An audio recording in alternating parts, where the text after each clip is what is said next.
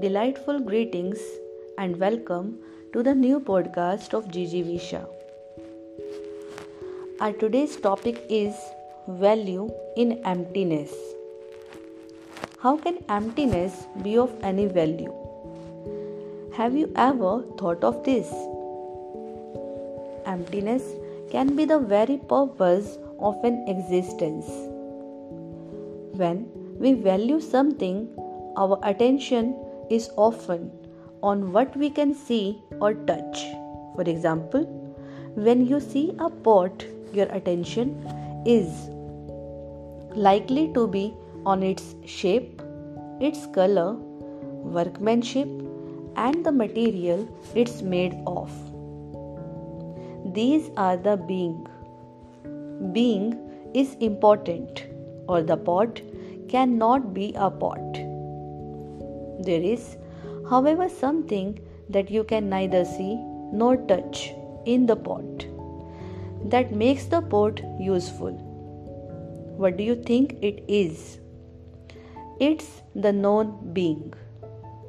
In the case of the pot, it's the emptiness. Just imagine if the pot goes without the emptiness in the body, what is the use of the pot? You can't use it to carry water, neither can you use it for cooking. It's just a mass of clay. You cannot see the emptiness, but it's the purpose of the pot's existence. Lao Tzu explains this in Tao Te Ching. We mold clay into a pot, but it is the emptiness inside that makes the vessel useful.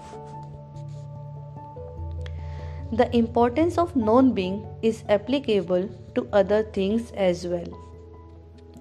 Money is useful not for its paper value, but the things it can buy, as well as the joy of owning the new purchases acquired through the money. However, a house is useful not for its pillars and wall. It's the space where you can live in and build a happy family that is of importance.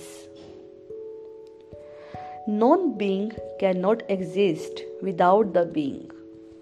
A pot cannot be a pot without the clay.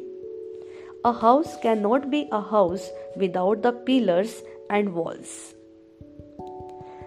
it's important to balance the two being and the non being. This is the yin and yang of life. Thank you for the patient listening. Have a blissful week ahead.